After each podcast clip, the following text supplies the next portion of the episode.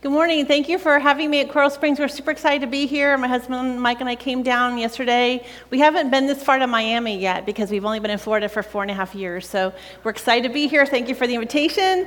So um, I'm really happy to um, finally get to see this church. I got to be the pastor for Pastor Vidalis' mother for a while, which was really exciting. So, and um, um, Josiah's uh, sister is one of my best friends, so we have a great connection with this church. So, who all here has an Amazon Prime membership? Come on, Amazon Prime members. Woohoo! I'm an Amazon girl. If you can't get an Amazon, you don't need it. Amen. How about a VIP card or maybe you have a gold card? Don't companies love to just offer special access to things for people who are willing to pay extra for it? There's just something that we like about thinking we have something that not everybody else has.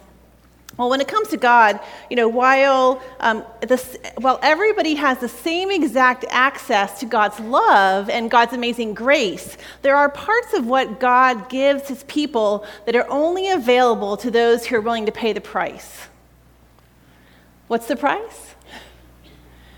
Time, devotion, passion, hunger, thirst how hungry are we for more of God? You know, in this culture, we're so satisfied with everything. You know, we have a bank account, we got a 401k, you know, we got food in the pantry. What do we need God for? You know, we kind of put God on this back shelf, whereas when you talk about people overseas, they are so hungry for God that, you know, that God really shows up. And how often do we expect God to show up? You know, we're like, well, I've got a doctor you know, I don't really need, I don't really need God. I have a great doctor. I got a great hospital system. And so, so I think there's a, a level of power and authority that God wants to give his people for those who are willing to go after it. So Jesus went to a cross and died to give us that incredible life of victory, healing, authority, power, joy, love, hope, and peace. But when I look around, and maybe you do too, I see blood bought daughters and sons of God who are stuck in sin. They're defeated by bad habits. They're, they're under disease. They are feeling hopeless. They're living in unforgiveness and in bitterness. And I want to know why. Know, why, when Jesus died to give us everything, do we live like beggars? And worse, we pray like beggars. We beg God to do things that He commanded us to do. Remember when He said, heal the sick, cast out demons? He didn't say, ask me to heal the sick. He said, you go do it. When was the last time you laid hands on someone to heal them?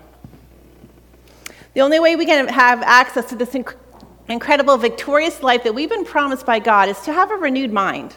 So, we're going to talk a little bit today about having a renewed mind. And I'm going to start with a couple verses. One's from Romans 12, it's up on the screen. Do not conform to the pattern of this world, but be transformed by the renewing of your mind. Then you'll be able to test and approve what God's will is his good, pleasing, and perfect will.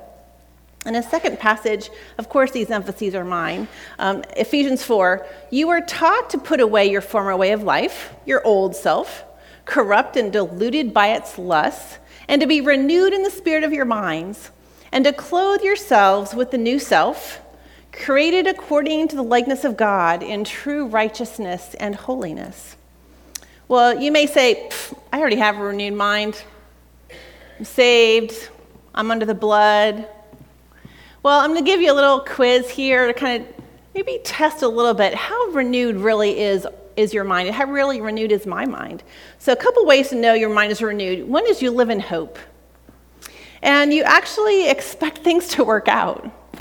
And that's not based on your circumstances your external circumstances. It's based on a different reality a different kingdom Romans 15, 13 says, May the God of hope fill you with all joy and peace as you trust in him, so you may overflow with hope by the power of the Holy Spirit. If your mind is, if your mind is renewed, you live in hope. Number two way you know your mind is renewed is the impossible seems reasonable. You actually expect God to break into your impossible circumstances and make it bow to Jesus Christ. Do you expect that? Or do you maybe just go, oh God, this terrible thing happening to me. I don't know what to do. But we have the authority to make that stuff bow we carry the authority of the name of Jesus Christ, and it's powerful. So when we see a problem, we shouldn't, so, say, oh no, I have a problem. We should say, problem? Amazing, brilliant. If a problem looks this big, imagine how much bigger is God's promise, possibility, and provision that God has packed in the same exact place and that problem sits. Problems are opportunities for God to show up. Number three way you know your mind is renewed is you live in peace, you don't worry, and your speculations are positive. So let's tackle the worry one first. So, who's ever heard someone, or maybe you said it, I inherited worry from my grandmother. I'm so proud of it. My whole family's worriers. I, we've been worriers since way back since the, the, the cave ages. Well, did you know that worry is a sin? Anybody ever tell you that? I can prove it. Scripture says, trust in the Lord with all your, right? And if you're trusting, can you worry and trust at the same time? They're, they are opposite. They're polar opposites. You cannot trust and worry at the same time. So when our mind is renewed, we actually we don't worry. Instead, we pray, we trust, and we use the authority that we've been given. So your speculations are positive too. So say, for example, uh, say your husband or wife is home uh, an hour, it's an hour late from work, they're not home yet. Instead of thinking, oh, they're dead in a ditch. Instead, you think, oh, I bet they got called in the boss's office and they just got a promotion. right? Your speculations are positive. We don't go to the worst possible thing because our minds are renewed with the hope of Jesus Christ. Number four reason you way you know that your mind is renewed is you actually like yourself. You also love yourself. And not only that, you get to you love everyone else too. And it's not a struggle.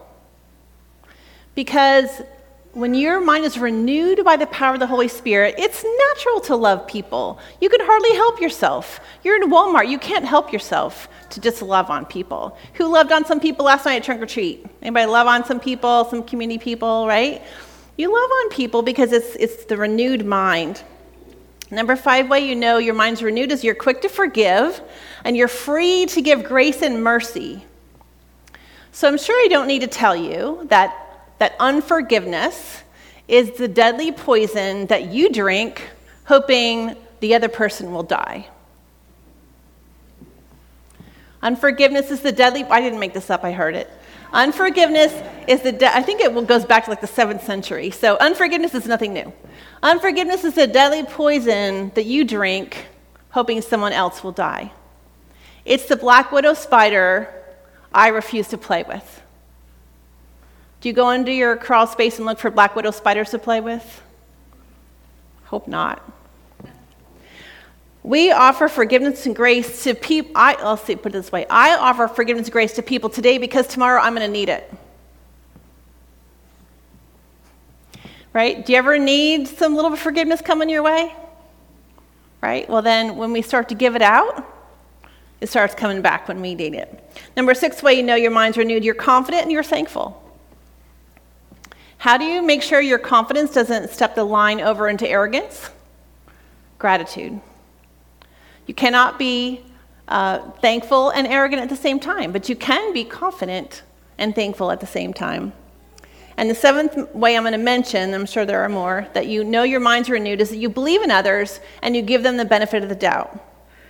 Isn't it interesting how we judge our lives by our good intentions, no matter what actually happened? It's our good intentions we judge. But when it comes to other people, we judge them by their actions. Right? A little harsher, wouldn't you say? You know, you know your minds renewed when you give people the benefit of the doubt. So I have a little uh, story. A, a, lady I served, my very first church when I was a pastor, became a pastor, was in Delaware, and there was an old saint of the church. Everybody knows who I'm talking about, the old saint of the church who's been here since 1885. They donated the organ, right? And her name was Thelma. She, I just went to her 95th birthday party uh, a couple weeks ago. I was up in Delaware. And I, when I became a pastor, um, I came from corporate sales. What did I know about being a pastor? She and her husband taught me how to be a pastor. I mean, I'd been to seminary. I'm not saying I didn't go to seminary. But, like, I, when I was a layperson, I, I got saved at 38. So I didn't grow up in the church like maybe many of you, many of you did. So I didn't understand how churches like functioned, you know. And so I never sat in an administrative council meeting. I'd never been to Staff Parish, never been to trustees. I had done like praise team, dance team. I had done a lot of things as a layperson, but she and her husband taught me how to be a pastor, and I'll never forget that. So one day, Thelma says, she says, uh, well, this is what happens when, when someone doesn't kind of overlooks her or maybe is kind of unkind to her or just doesn't treat her right, instead of immediately just judging them and going, I just can't believe how the person acted. Did you see how she treated me? She didn't even talk to me when she walked down the hallway. This is what Thelma says I bet she had a headache. She gave him the benefit of the doubt. Right? When our mind is renewed, we give people the benefit of the doubt. So now, for, eh, do we have any scientific or analytical thinkers in the room? You, you can admit it. Analytical thinkers, scientific thinkers. Okay, we have one, a couple honest people in here. We're, right? You, you think analytically, nothing wrong with it, right? So for you folks, and everyone else has to listen anyway, I'm going to talk to you about what a renewed mind looks like when science gets involved. So if you could show the picture of the neural pathways up there. So this is the neural pathway. So this is what your brain looks like on the inside, and or at least part of it. and a neural pathway is is a way where thought patterns travel. So do you notice how some of these are very thick and some of them are very thin?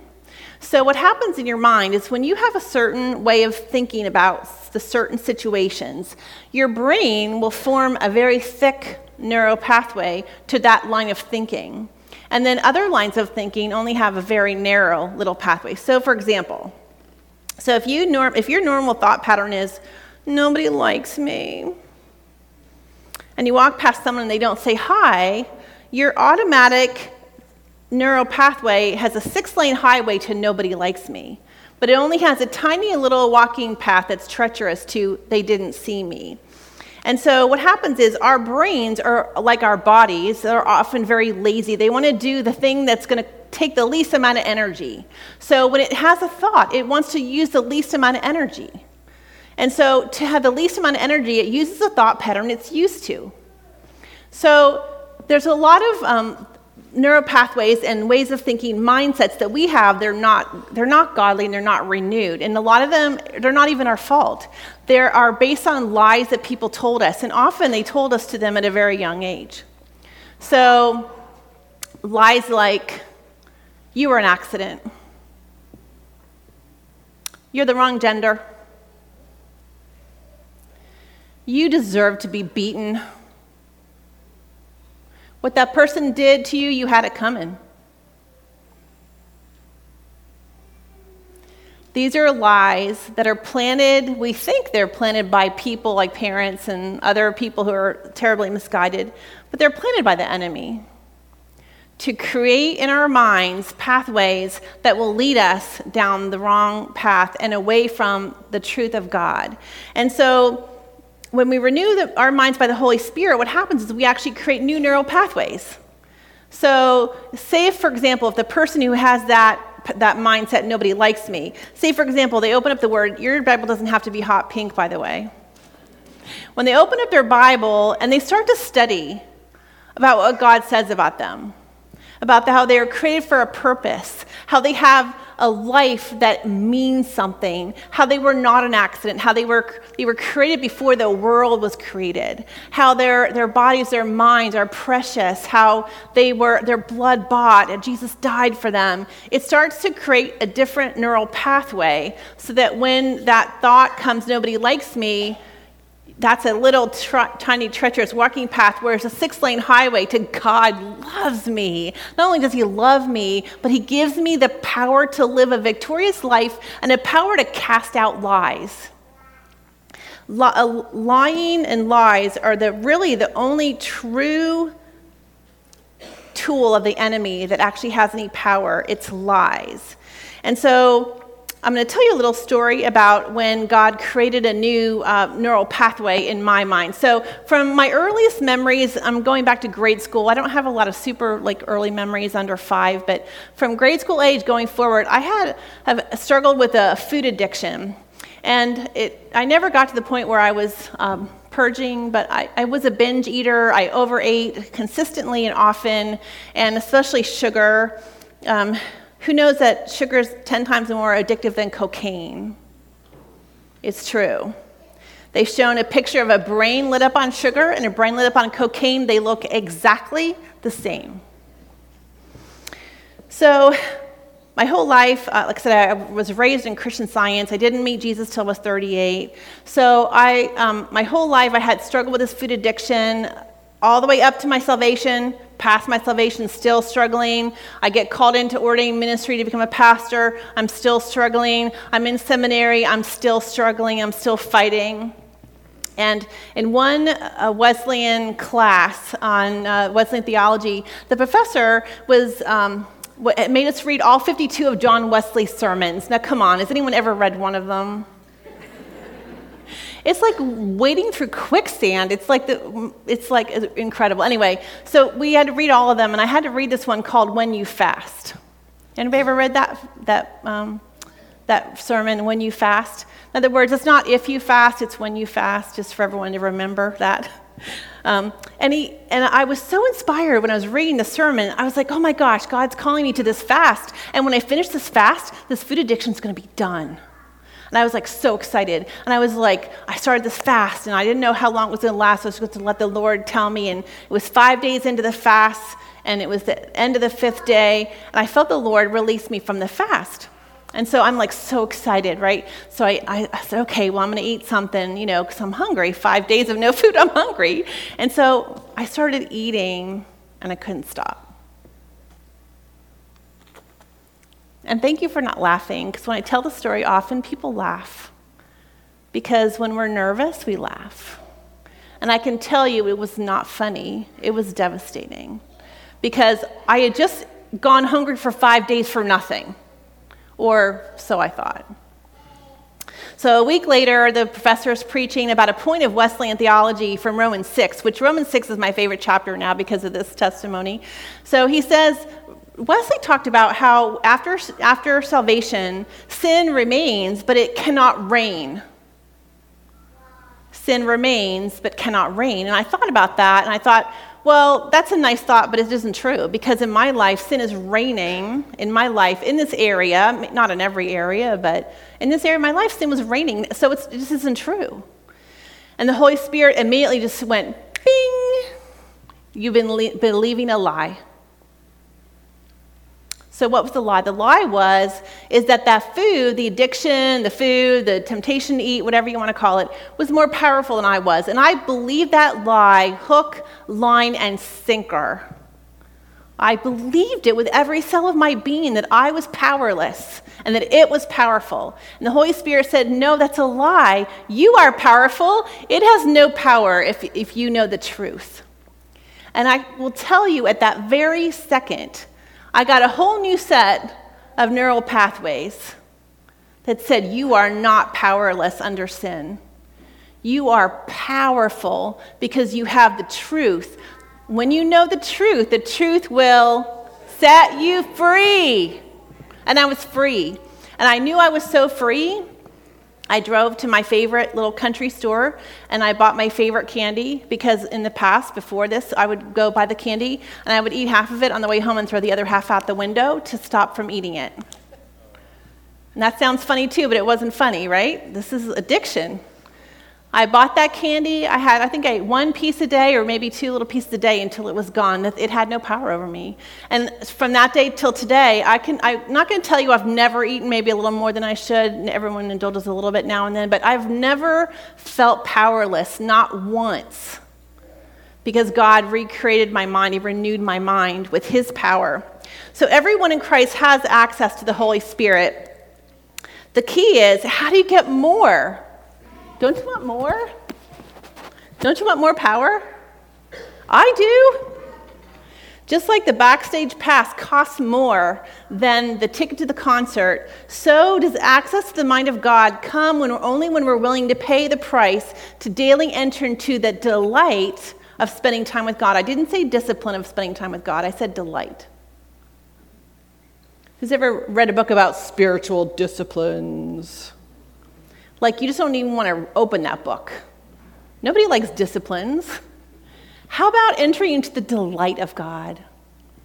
Like setting, like I have a chair in my house, and we have a small house because we're, we're retired. I mean, I'm not retired, but my husband's retired. We have a little retirement house, and it's not very big. I can't get away to like a whole new wing of the house or anything, but I have a chair.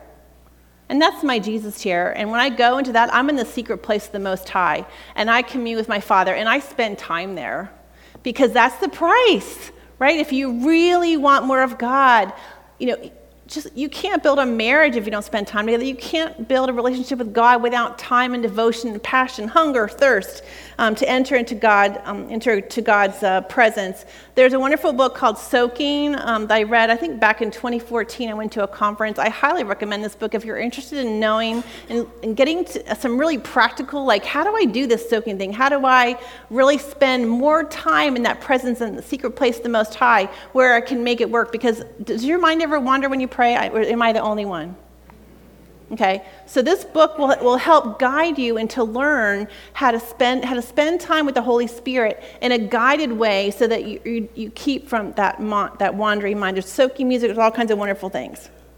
And so I wish I could tell tell you that you could experience the deepest things of God by reading one page out of a devotional and then giving God your litany of to-do lists and then leaving. Like I wish I could tell you that that was the secret to more of God you know, but it just isn't.